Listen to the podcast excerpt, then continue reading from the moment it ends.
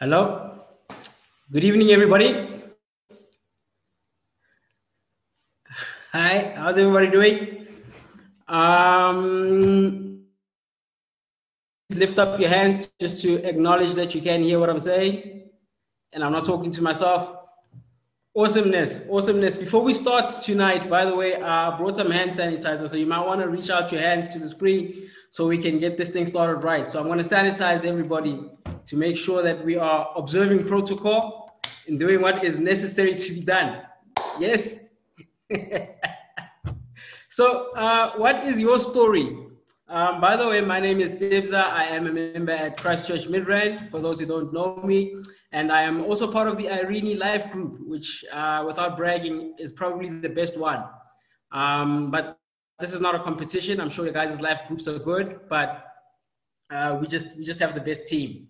Um, uh, tonight, we will be delving into our four week uh, series on um, COVID has shook my life, and now what? Um, obviously, we've all been dealing with a lot of challenges uh, throughout this time, throughout this pandemic. I can see by some faces um, that lockdown weight is starting to show, but that, that, that is not going to deter us. Tonight, we will be chatting with um, Dr. Chris.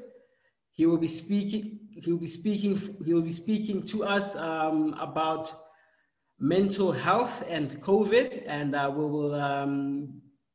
Uh, we will link to Dr. Chris in just a second. But before we do, um, let me pray for us uh, as we dive into today's sessions. Please pray with me. Father, we thank you for this evening. We thank you, Father God, that we can use technology to meet and gather with one another, though we cannot be with each other physically, Father God. We thank you that we can be with each other uh, spiritually. That, Lord, we believe that it is you who draws us together and we are um, servants on a mission. We are redeemed servants on a mission, Lord God, and we pray that you would continue to um, lead us to you and draw us closer to one another, Father God. And we pray for um, Dr. Chris as he speaks to us um, on mental health and um, COVID. We, we pray, Lord God, that we can um, lend our hearts and ears to what we have to hear tonight. In Jesus' name, amen. So, um, I'm not going to waste too much time. Just a couple of house rules. Please do remember to keep your videos on mute, but I think Gareth will do that anyway. Um, I see some people are still joining us, uh, like Martin, um, who's late, but we're not going to make that an issue. Uh, nonetheless, those are some uh, house rules. This is an interactive session for everybody to know. So please do, um, as Dr. Chris is talking, do type out your questions and send them to me. Okay you can or, send them to the chat and um, after the session we will um, grab a couple of questions that we can hopefully pose to, to, to Dr. Chris after this session. So without further ado, I'm going to link to you. Um, Dr. Chris Wharton, over to you.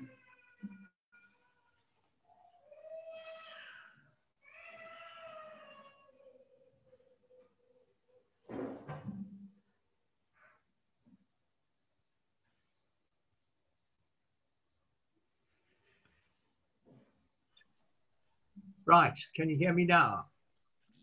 Yes. Yes. Good. If I'm not if I'm not loud enough, please just shout or throw things or fall asleep or something like that. I'm used to people falling asleep when I speak. I taught at university for nearly 40 years, so I'm used to people falling asleep while I talk. It's very useful if you've got kids. Um, but anyway, the my name's Chris. I've been a doctor. I became a Christian in my first year at medical school in 1971. So I've been a doctor for 45 years. Um, taught at university. I've been working in psychiatry outpatients department part of the time uh, for more than 30 years. So I've got quite a lot of experience in that sort of thing. And I've been around. I've been a Christian and I've lived in Cape Town for the last 40 years. Uh, Cape Town's got its upside and downside. It's got a nice lump of rock next to it that we can look at and see around the bottom. So that's quite nice. It's also got one of the highest, highest murder rates in the world. And many of my patients come from the communities that are the beneficiaries of that murder rate. So that's my sort of background. I'm married to Sarah, who's amazing, and I've got six kids who the youngest is about to turn 30. So that's the sort of background for me. Now, what are we going to do tonight? I'm going to talk a bit. And what I want to do is talk generally about the brokenness of the world, what God's story is in relation to that, and then in particularly on the whole subject of depression and anxiety. You know, depression and anxiety have got a, a bit of a mystique to them, and we kind of think you've either got it or you haven't got it, and what is depression, and have I got it, and what do I do with it, and, and that sort of thing. And I like to think of depression and anxiety is at the end of the spectrum of what it's like to live in a broken world. And we'll talk about that. We'll talk about that as we go along. But in actual fact, it's not like a specific disease like you've got athlete's foot. Uh, we all suffer. The world is a broken place, and there's a tremendous amount of suffering in the world. And the the question is, how do we get our head around that? Some people suffer more than others. We're conscious that some people, you look at their lives and you want to cry looking at the amount of suffering that they face and the difficulties from early childhood and so on. They've got this disease, they've got this illness, they've lost a child, they've got broken home situation and so on. And other people seem to get off quite lightly. To be honest, the Lord's been, been very kind to me, and my life has not been as nearly as hard as the lives of many of the people that I see in my clinic. But as I've thought about the suffering of the many people that I see, just about all human suffering, the most human suffering by far is caused by people. You know, sometimes you say, why? Why does God allow so much suffering in the world? You know, why is there so much suffering? And I've thought a lot about it. And as the people come and see me week after week, most of the suffering that they experience is caused by people. Sometimes it's caused by them themselves, and you can look at it and you can say, my friend, actually, you're the problem. Although one hesitates to say that, but so often that's the case. Or alternatively, it's the people around them. And person after person comes to talk to me about close family members and the people around them and so on. Or the people in their community. Have a friend who's a pastor in Lavender Hill, which is a, a very tough area in Cape Town. And he told me just recently um, over a period of nine days, there were 42 murders in his area. And, uh, you know, a lot of that is gangsters killing gangsters, but he said he was sitting holding the hand of a man, an old man, whose six year old grandson had been shot in the street. Okay. Now, there's a lot of hardship, and so much of that is caused by people. And sometimes people say, Where's God in all of this? Well, we're going to look at that. But much suffering is caused by people. But having said that, a lot of suffering is inside of us. In fact, if we don't suffer inside of us, we don't suffer at all. You know, trees don't suffer, rocks don't suffer. Why? What is suffering in a human sense? And in a very real way, it's something that happens inside of us. Sometimes you'll see someone, uh, a friend of mine's dad became a Christian many years ago, and within a year or so, he was dying of cancer of the stomach. And our pastor said he went to see him, and he said, actually, he went to see him to encourage him, and he he came back inspired. He said this guy was so happy that he was going to die and go to heaven. He wasn't suffering at all. He was incredibly upbeat.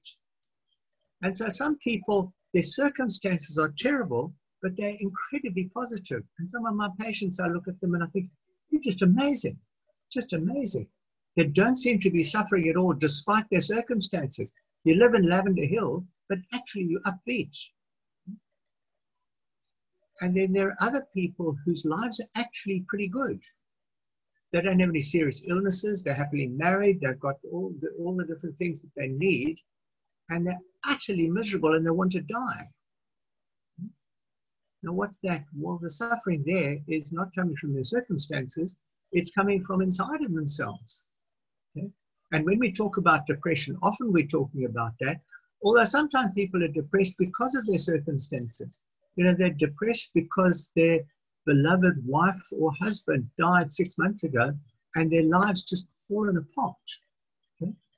And so suffering, suffering is part of living on earth. Okay, and we talked just now why. But in a very real sense, suffer, a big part of suffering is within us. And whether we call it depression or whether we call it circumstances or whether we call it anything else, that suffering is what we want to talk about tonight. And how do we cope with it? How do we cope with it?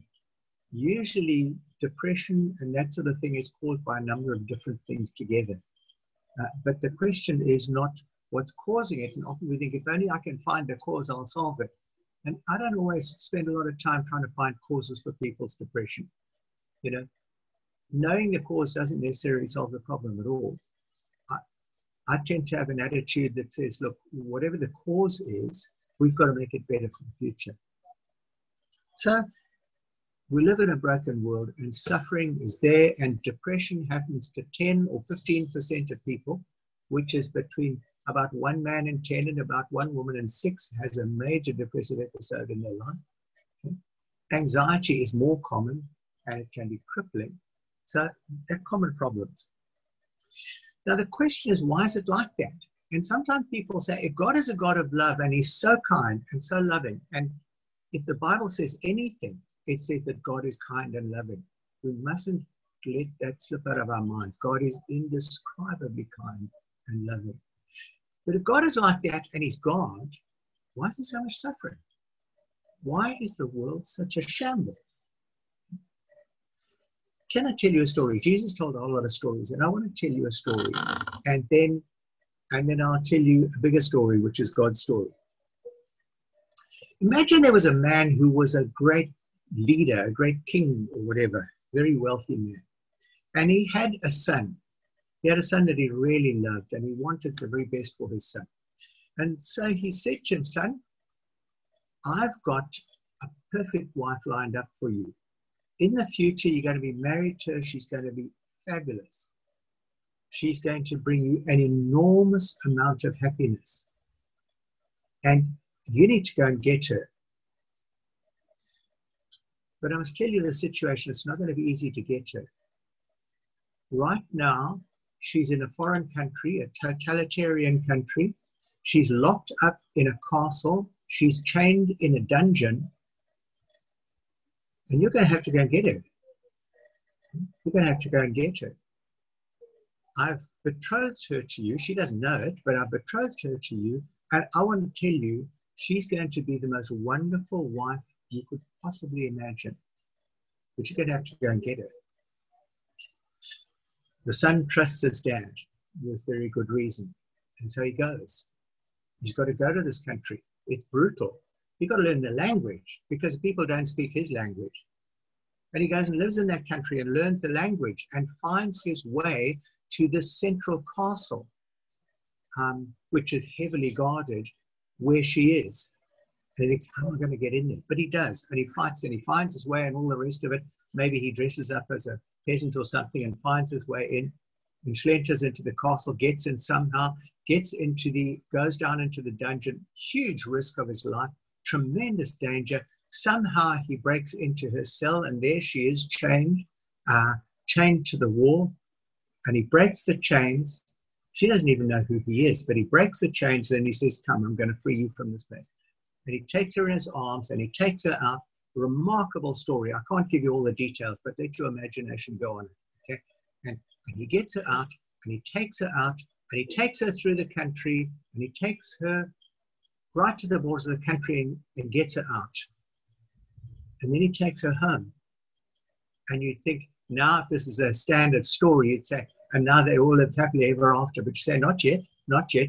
Takes her home. And he says, for a while, you're going to have to live back home. I've got you out of this place, but you're going to have to live at home with your family and with the difficulties and such of life, and you're going to live there for a while.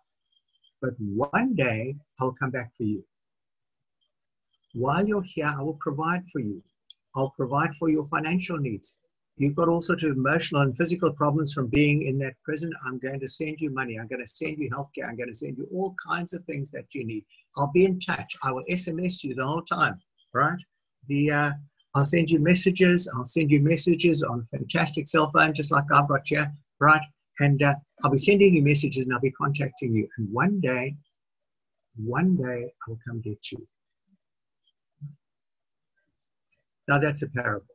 Okay, to hear, let him hear. Okay. Let me tell you the real story, which is God's story, and you can see the parallels. The biblical picture is that there is a God who's incredibly clever and incredibly artistic and incredibly gifted and indescribably kind and loving. You cannot understand as a Christian person, you must understand, as anybody, you've got to understand God is indescribably kind and loving. And that is true. That is absolutely true. The book says that on every page. Okay. And that God made a universe. And that God has a son. And that God wanted a body of people who were like him in some ways to be with his son forever. And what did he do? He made an earth. How long it took to make it, we're not going to fight about, but he made an earth and he put people on it. But the problem is, those people, although they were similar to God in many ways, the book says they're made in the image of God. And when it says you're made in the image of God, it means you're a, a, a small version. You're like a, a little scale model of God. You're like God in a lot of ways, but we're not God. But each of us is like God. We think, God thinks. God loves, we have the potential to love. God cares, we have the potential to care. Um, we have all sorts of characteristics that God that God does. But the book says at the beginning, people declared war on God. And they said, God's rules were quite simple. I want you to love me with everything you've got. And I want you to love the people around you just as much as you love yourself. That's the rules of the book. And they rebelled against him. How do you love God? Well, you do what he says. He's God. But in fact, they spat in his face and they walked away from him. And all of their descendants likewise are in the same position. That is why there's so much suffering on earth because to a person, as we come into this world, we have an attitude that it's me first and everybody else comes second or maybe 150th. But it's me first. I love me first, and if there's anything left over, I'll give it to somebody else. And there's no way I'm going to submit to God. And that's what we like. And you see that, I see that in my clinics every week. I see the consequences of that. And people treating each other atrociously. Or people who don't know any better because they learned that's what they learned when they were kids. So God sends his son. And he sent his son, firstly, to provide justice. In South Africa, boy, there are so many people who are saying, Where's the justice? We want justice. What about the justice that's happened? There's something inside of us as people that demands justice. Dogs don't want justice. Lions don't want justice. Sharks don't want justice. Why do we want justice? Because we're made in the image of God, and God wants justice. It's built into us because it's built into Him. Sense of justice is part of being a human being. And Jesus came firstly to provide justice for a world which hates God from its very gates. And so he provides justice. But on top of that, there are these people on earth who actually need to be set free. They're imprisoned by their own sinfulness, by their own hard heartedness, and they're suffering as a consequence. They're suffering because of consequence of their own behavior. And so Jesus comes, and what he does is he provides a way that people can be restored to what they should be. So he comes and he lives and he dies and he rises from the dead and provides the means whereby people can be transformed. And then he goes, he returns to the Father, and he sends someone else called the Spirit who actually will apply all of that to us. And what God then does is one person at a time, he puts together a bride for his son. But Jesus was not only one man, he's God. And one person's not enough for a bride. And so he has a bride which is millions upon millions of people. But they've got to be changed. And so that's what the biblical message is all about. God is one by one bringing people to himself, changing their nature so that they actually want to love him. When you become a believer, you want to love God. You realize you only love God 1% of what you should, but you want to love him and you want to love other people and you want to be kind and you want to be good, although you hash it up all the time. But you change, you change.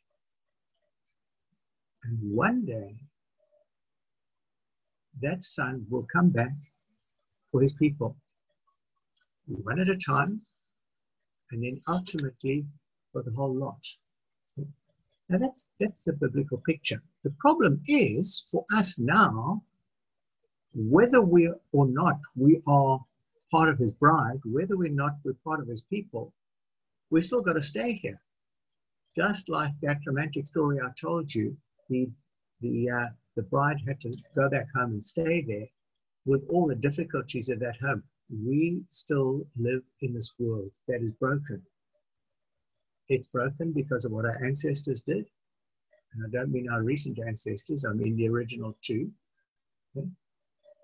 And it's broken because of behavior of people like me. It's broken because of the way we treat each other. And that's where we find ourselves in the whole situation of depression. And so I see person after person, they're depressed because of what's happened. They're depressed because they've got a, a mother who's a control freak and bullies them. You say, do mothers behave like that? I say, you better believe it, some do. Okay? Or a father who's been abusive, or a spouse who's been either physically violent or verbally violent and torn them apart or they were assaulted by a neighbor, or they were raped, or there was this, or there was that. Or maybe actually that hasn't happened. But there's something inside them that makes them suffer. And they get de- desperately unhappy. And they don't know why. And they come to see me and they talk to me. And to be honest, I don't know why. They just feel dreadful. They just feel dreadful. Now, as I said, I don't spend a lot of time trying to dig into people's history and past to try and find out why they're sad. Because I'm not sure that that's always terribly helpful. Sometimes it is, but often it just isn't. And they just remember things they would be better to forget. But the question is, how do we fix it? Now, if we're talking about depression, we're talking about depression, there's a bunch of things that tend to happen together. I often say to people, you know, depression is like imagine if you were, say, you're a married person, and imagine your husband died or your wife died, and maybe one of your children died, and then the house burnt down, and you didn't have any income. Imagine what you'd feel like. Now, imagine if you felt like that when none of that had happened and your husband's still alive and your kids are still alive and they're doing well and you're healthy, but you feel like that. That's what depression is. Depression is feeling dreadful and feeling dreadful. And maybe there's no reason. To be honest, maybe there is a reason.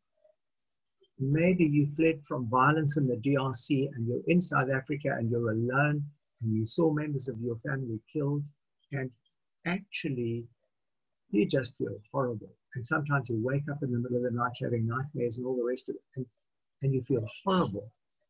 And actually, you do know why.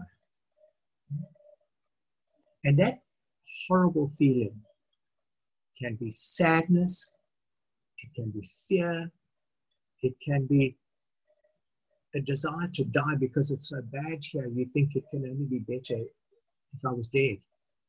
It can be lack of motivation. Some people aren't sad when they're depressed, but they just got no motivation to do anything. They don't enjoy anything. They used to enjoy going to the soccer and watching the soccer. They're not interested in soccer anymore. They don't have the energy to get out of bed. Maybe they want to sleep all the time. Mostly, about 80% of depressed people can't sleep at all. Okay, or they're battle to sleep. And there's all these things there that are sometimes obvious and sometimes not so obvious. That combination is depression. Now, anxiety is fear, and we've all got lots of reason to fear. If I was living in Lavender Hill, where 42 murders happened in nine days, I want to tell you, I'd be scared. I don't know how everybody in that community is not paralyzed the whole time with fear. Amazingly, they aren't. But fear is sometimes it's perfectly reasonable to fear, but for some people, it just takes over their life. And quite honestly, they don't know why they're so scared. It's unreasonable to be scared, but they're just scared all the time. They're scared. I was talking to a guy yesterday, and I checked his pulse because I had to fill in a form for. I checked his pulse. His pulse was going like a steam train. Okay, now I'm not scary perfectly normal, healthy situation. I know he hasn't got heart disease. His heart was, his pulse was racing because he was anxious. He was anxious. Some people, they, have physical symptoms, they, they, can't breathe, they get a knot in their throat, they get a knot in their stomach, um, their heart is racing, get palpitations, they, they sh- shake, they feel weak, they get dizzy, and so on. That's severe anxiety, but for many people, it's not that, it's just feeling scared. And that goes along very often with depression. And your question, what are we going to do about it? And how can we help that? So a lot of people got problems like that. Maybe one in 10. I'm just looking at my screen here. How many people are there here? I'm certain there's a number of you here who are depressed. Just looking at the numbers here, there's probably three or four people. If this was an ARB sample and not a talk about depression, there'd be three or four or five people here who are either depressed now or have been in the past. Probably a third of us have got anxiety to a significant degree. And uh, question, what are we going to do about it? What are we going to do about it? I want to suggest there's a couple of things that you should do. And maybe you've done already if you're depressed or you're anxious. First thing you need to do is you need to talk to God about it. We should do that with everything. And it sounds a bit stupid to say that because, yeah, of course, the person's prayed about it. But if you're anything like me, I often only pray about things afterwards. Okay? I only pray as a last resort, as a last thought. Hey, maybe I should pray about this because I'm stupid and I've got a heart like concrete. I've only been a Christian for 49 years and I haven't learned. The first thing we should do is we should talk to God about it and pester Him about it. Why? Because I want to tell you, if you're going to talk to anybody, there is nobody that is more kind and more loving and more concerned than God is. that, that is true. It really is true. So that's the first thing we do, we talk to God. Second thing we do, we really should talk to some friends about it. Now, women will do that usually, and men usually won't. So, men, when they're depressed, usually just say nothing and often the first time anybody knows that they were depressed, they find their dead body and they commit suicide. If you're a guy and you're depressed, for goodness sake, talk to somebody. Anybody, anybody, it doesn't mean to be a rocket scientist. You talk to anybody who cares. You talk to them. Talk to Martin, talk to your pastor, talk to someone at the church, talk to your friend, talk to your cousin, talk to somebody about it. You know, you need somebody, you can't handle these things by yourself. And then I would suggest you need ah, to talk to a doctor. If talking to other people and talking to the Lord hasn't solved the problem, it's worth talking to a doctor because thankfully in the last 50 years, doctors have got resources to help people who are depressed. And they're resources that really work. Now, sometimes it's good to spend hours talking to people. But to be honest, I don't have a lot of time to spend hours talking to people who are depressed. But tablets really, really help with depression and they really make a big difference. And we can talk about that. But tablets for depression, they're not strange things. They're no different from any other tablet, but they really do help. And they can make you feel so much better. I'm just thinking of a message I got from somebody the other day who came to see me. She was depressed, young woman in the early 20s. Message 10 days later, thank you, I'm feeling so much better. I feel so much better. And you often have people tell me that. Some people's depression is difficult to shift. Some people are depressed and it's a battle to try and shift their depression. But for most people, depression actually lifts with the right treatment. And whether you're depressed because of COVID or because of your aunt or because you've been depressed for years, there's ways and means to treat it. Anyway, I've been talking for far too long. We've run out of time. But questions? Any questions? Is there Just, anybody uh, there? Yeah, no, we hear they're just muted. They just muted Dr. Chris. Uh, thank you so much for that insightful and very encouraging um, um, talk. I especially loved it when you mentioned that God is one by one bringing people to Himself and changing um, our nature. Sorry, let me put my video on. And that we still live in a broken world, and um, you know, there's a variety of reasons that people are anxious and depressed, but we can always come talk to God and talk to um, other people um, about where we are. Um, just before we get to uh, fielding uh, a few questions, we are just going to quickly, as a segue, watch um, a small video, um, and this um, speaks to um, our story. And this is just one person's story who has, whose life has been changed by um, Christ from our family at CCM. So we're just going to quickly engage that story.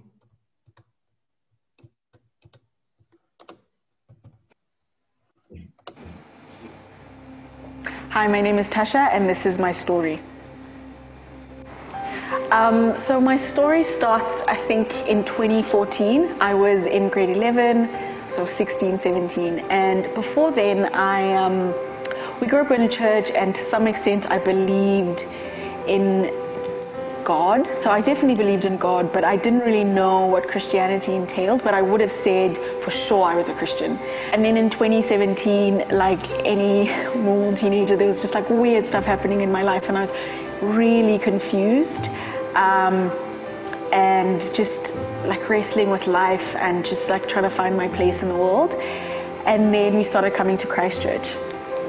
And everything was about Jesus from like the um, songs to the prayers to the sermon, and I was genuinely confused because I was like, why is everything about Jesus? Like, why is he so important? Like, what did he do? And I was like, I didn't care, but I was just trying to figure out why every Sunday they were talking about Jesus. And then I was at teen church, and the pastor at the time, Kieran, was teaching, and he, he said, um, when you become a Christian, you will see things from Jesus' perspective. You'll have like Jesus' glasses or binoculars. And I remember where I was sitting, and I just remember sitting there being like, I'm, I'm not a Christian. And it was heartbreaking because everything I had, kind of this identity I'd painted for myself, was like shattered. And I had a very dramatic walk home, and I Googled, How do you become a Christian? And I prayed the prayer, but I still it felt like a task coming to church every Sunday and reading my Bible. I hated it and I was bored, and I still didn't understand why Jesus like was important. Then on Christmas Eve, um, I saw someone posted something about Isaiah 9, and I thought, oh, I'll read that. And then on Christmas morning, I did. And for months and months, I couldn't figure out how Jesus was, why Jesus was important. And then I read Isaiah 9, and I was like, oh my goodness, this is about Jesus. Like it just finally clicked. And then I came to church, and Martin was preaching about why Jesus needed to come. And he talked about how grace was God's unmerited favor. And as I walked home from church that day, I just knew my life had changed forever and that I belonged to Jesus. And from that day onwards, like before I had struggled to read the Bible, now I would spend hours just reading it and just like falling in love with God and understanding the biblical narrative and how it unfolded. And I was like, I get why Jesus had to come, and I understood why I was a sinner. And the gospel was just the best thing I had ever heard, and I just wanted to hear it every single day. So since then, um, just so you know, I think we know that Jesus died on the cross for our sins, but since then I've been really understanding how the gospel intersects with my life and what that means day to day and how to live for Him and eternity and what that means and how to live with Jesus coming back in mind. And yeah, just applying the gospel to my life, you know, it's not um, just a story of him dying for me, but it has implications for how I live today and how I can approach God and the confidence I can have with approaching God and the love that I have with God. So no matter what happens in my life, I'm really secure knowing who I am in Christ and what He's done for me. And that security has grown from when I was 17 to now. And I've really just grown to love God more and more and find my identity and my security in Christ and what He's done for me. Um, yeah, and it's I mean it's it's really challenging to be like a 20 something as a Christian, but it's I'm really glad that my security is in Christ and not in the world and what the world says about me. Yeah.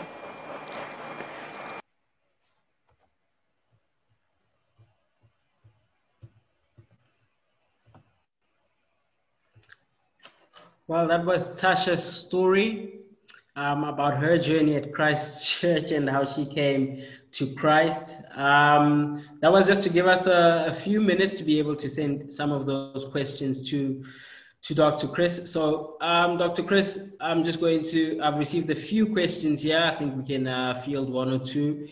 Um, question from David has uh, been posed as has has COVID caused a lot of mental illnesses and depression and how do I know if I'm depressed or just generally feeling down? Firstly, about COVID, it's an interesting thing. Some people have said, you know, it's caused an epidemic of psychiatric problems and so on. My personal experience of the people that I've seen is that it's caused difficulties for some people and not for others. And so, you know, some people are very shy and they find going out into social situations quite stressful. So, in some ways, working from home and working at the end of a computer is almost easier. And so, for some people, it's meant loneliness. Strangely, sometimes introverted people who are not terribly sociable find their loneliness worse. Okay? Because we have the idea that introverted people actually don't want to spend time with people they do want to spend time with people, but not lots of them, right? And but so I think it, it varies very much from person to person. Um, but the as far as how do you know when you're depressed, my own feeling is it's not so much a matter of saying, am I this or am I that? It's rather a matter of saying, am I struggling and am I finding I get very down, I get very sad, I can't sleep, I'm really feeling miserable. And often quite some people have been depressed for years, but often a useful thing is to say, how am I feeling right now and how was I feeling six months ago? Hmm? Am I feeling different? For some people, they go through life and they're fine, and then they hit a patch where they feel terrible. Now, for some people, it's spectacular uh, there's a lady we know who who had an episode of depression. Her husband had just died actually, but it had happened to her once before. And it was like she'd fallen off the roof of the building. I mean, she just went into depression. She was fine. And then, then within a matter of a day or two, she just dropped. Okay? Now, for some people, it's like that. For other people, they say, I don't know what it is, but I'm really feeling bad. I know for me, I got depressed, it was about a dozen years ago. And I said to my wife, it was over Christmas, and I said to her, I, I think I'm going to put myself on some tablets. And she said, Well, yeah, it's a big decision. What are you going to do? I said, Look, I write them up for other people all the time. And I'm just feeling lousy. I don't know whether I'm formally depressed and if I ticked all the boxes and all the rest of it. I don't know. All I know is I'm feeling lousy. I'm feeling really lousy. And, you know, I put myself on some meds. And it was about six weeks later, I thought, I haven't felt as happy as this in 20 years. And so it's the, the real question is, am I feeling all right? Or actually have I got to say I'm feeling really bad? I'm feeling really bad. I'm not functioning well. For some people, they get angry. Hey? For some people, the people around them see the depression more than they do. And they started to get angry, they're irritable, they're always biting people, they're being aggressive, they're complaining, and all the rest of it. They say, What's going on? depression can often express itself like that, particularly with men, but sometimes with women. Yeah? And I sometimes said in public, and I'm saying it now, if you won't take pills for your sake, take them for your wife's sake, for goodness sake. You know? I said that on one occasion, and a guy phoned me up a few weeks later. He was actually a minister. And uh, he phoned me up and he said, Do you remember you said that? He quoted it to me, and I could hear his wife laughing in the background. And, and, and he said, Can I come talk to you? And he was depressed, but his depression was anger. He was just really angry at some things that had been done to him. He just couldn't bring it under control. Sure. It's not an easy thing. All, all I'd want to say, if a person's saying, I, I really am struggling, I'm really not happy, I wonder why I'm living, I'm not enjoying life, I don't enjoy past, I really would like to do something to make it better. Then I say, no, you need to talk to somebody. And don't worry about a diagnosis. If you feel like that, you need to talk to somebody. Sure, sure. Very, that was very helpful. Um, I think um, I'm going to jump to our second question, uh, Dr. Chris. Um, this question, well, it's it's coming out in different forms, but I'll try to paraphrase it. Um, for the average person, um, what do you do when someone shares um, with you about the fact that they're depressed? How do you relate to them? How do you engage with them? What's the way to go about it? Yeah. Uh, hey, just just a couple of thoughts there. Bear in mind that what they're saying is something that many people could say. Maybe if you've been depressed, you kind of know you, you can relate because you'll say, boy, do I know it. Actually, I can remember three years ago when it was, you know. Um, mm-hmm. But if someone's asking a question like that, it sounds like they probably haven't been depressed themselves. Um, I think there's a danger question. You've got to say, is this person so depressed that they're going to hurt themselves, that they might take their life? That, that's a big question. But for most people, that's not the case. That's a question I often say, and I'll just answer that one first because that often sort of worries someone, particularly if you're involved in counseling, you're a teacher or something like that. You fear that sort of situation. And I normally say to someone who's a counselor or someone talks like that, and they're you know, a student at university, I've spoken to campus students over the years who are depressed and so on. And for me, the, the, the thing is, if you are scared that that person might hurt themselves, you you're scared and you worry that they might attempt suicide or something like that, then I, I would suggest you need to encourage them if they're young to tell their parents or some older person they can be responsible for them, uh, or you know, then see a doctor. You pass on the responsibility. So if you're talking to people and there's a crisis, if you're worried, don't carry the responsibility yourself. You mustn't carry the responsibility yourself. You pass them on to somebody who's, who's better able to help. Contact the pastor, contact. You know. But most of the time, it's not like that. And the, the practicality is that for most people who are down and depressed, they need kindness. And I've felt for many of my patients, what can I give them? Well, I write up tablets for them, but actually, maybe I'm the only person that ever shows them any kindness. Mm. And sometimes people, they need kindness, they need somebody to listen. You say, but I don't know what to tell them to do. Well, actually, that doesn't matter really. Often people work out what they're going to do by talking it. Mm. So you can offer suggestions, but what matters more than anything else, that you're gentle, that you're kind, that you listen, that you care, and that you genuinely care. And and hopefully pray that afterwards. But so I think the I tell you what's also true. If you've ever struggled with depression or anxiety, I've many times said to people, listen, the Lord is preparing you for ministry in the future. And if you've been depressed, you understand it. If you've walked a road, you understand it. You know, when I was a student, a medical student, my grandmother died, and while I was resuscitating her, my mother collapsed and died in front of me too. I understand what it means to have people die, to have personal loss, to be bereaved. Boy, has that been helpful to me over the years. Just to be able to say to somebody, almost like I've been there. And so if you struggle with feeling sad or depressed or anxious, and you say, I'm no good, I get depressed myself. I say, no, that's what makes you good. that's what makes you good, because you understand. Mm. And so my feeling is you sit and listen and you talk to people, you hear what they've got to say. You show them sympathy, you show them care. And uh, mm. And if you think, no, hang on, this is quite serious, you either pass them on to a pastor, or you might say, go and see a doctor, man. And see a doctor. That's what doctors are for. That's their job. You know, tablets mm. really, really can. They really can. Sure. Sure. Sure.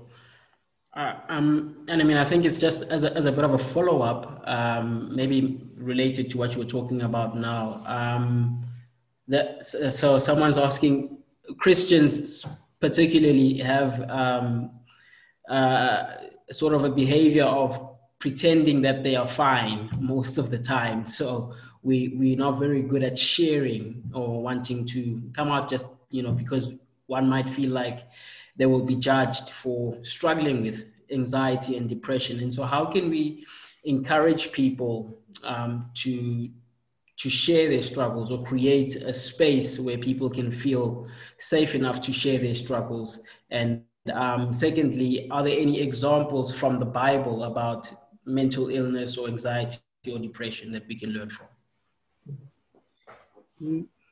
I understand that quite often Christians feel we're supposed to walk around with a big smile on our face to convince everybody we're full of joy and peace and they must come rushing into the church. Well, actually, if if you walk around with a soppy smile on your face, people probably run in the opposite direction. Okay, um, you need to be who you are. If you're happy, then you smile because you're happy. If you're not happy, you're not happy. Um, mm-hmm. If you're seriously not happy, you need to try and fix it. And this is one of the reasons that I think antidepressants are a good idea because sometimes people get really depressed and down. And it doesn't help them spiritually either. You know, the fruit of the mm. spirit is joy and peace. And the and you say, well, can you generate the fruit of the spirit with tablets? I say, well, sometimes people don't have the capacity to have joy and peace because their brain's not working properly. Now take some pills and get your brain sorted out, and then you can experience I remember one guy being very depressed and battling with his job and so on. And I put him on some tablets. And a couple of weeks later, he said, You know, this week I've had three of the best quiet times I've had in since I can remember. You know, the cloud had lifted and suddenly he was able to feel joy and peace. You know, his joy and peace bits in his brain had just stopped working. Mm-hmm. Um, so the, I think it's for us to be real. I think it's important for us to be real if you're feeling depressed, like I say, I put myself on tablets on several occasions. Okay, now it's easy for me. I just write a prescription and swallow the pills. Okay, and uh, but I, I say that openly. I also take tablets for high blood pressure and, uh, diabetes. But you know, to my mind, they're just the same. You know, when you're as old as me, you'll also be taking tablets. Live with it. Okay, and the and I think we just need to be open about it. And, you know, the Christian life is what it is. And if we're just honest with people, it's, it's so much better. You know? We, don't need to live in some, we don't need to create some sort of an act like we're sort of especially holy or something. You know, I think the most holy people are not even conscious that they exist. The pastor of our church, I think he, I wonder if he's conscious that he exists. He's just not. Con- I don't think he ever thinks about how holy am I. He just, he just is. He just is. He's just a lovely guy who's deeply concerned about other people, and uh, and I think that's that's healthy spirituality. Yeah. Well, um, I think I'm gonna stop us there for for tonight. Um, I just want to say on behalf of on behalf of everyone, thank you so much, Dr. Chris. That was very insightful and helpful. Um, and there are some comments um, in the chat that I'm sure um, you can check. I'm seeing one right now on someone who's just said, I'm on anti anxiety tablets, which I fought for years. And while they haven't solved everything. They have allowed me to sleep well. And thank you for destigmatizing taking medication, um, which is something South African men struggle with a lot. Um, and uh, you know that's that's one comment that there um, for you, Dr. Dr. Chris. Um, yeah, I think uh, without going too far, thank you for for sharing with us um, and uh, shedding a lot of light, especially on uh, mental illness, illness and anxiety. For some of us, you know, we wouldn't even know where to start and how to engage um, with difficult topics like that. So just really wanting to thank you, and um, we continue to pray that God will continue to use you in people's lives, and especially helping in this in this area. So thank you very much for that. Mm-hmm. Can can I just comment there in that regard? I think I just find it so sad that people have got such a an emotional, spiritual hanger about taking tablets for depression and anxiety. I find it so sad because, you know, not every tablet works for everybody, but they're just tablets, hey? You know, you're not mm. mainlining heroin, you know?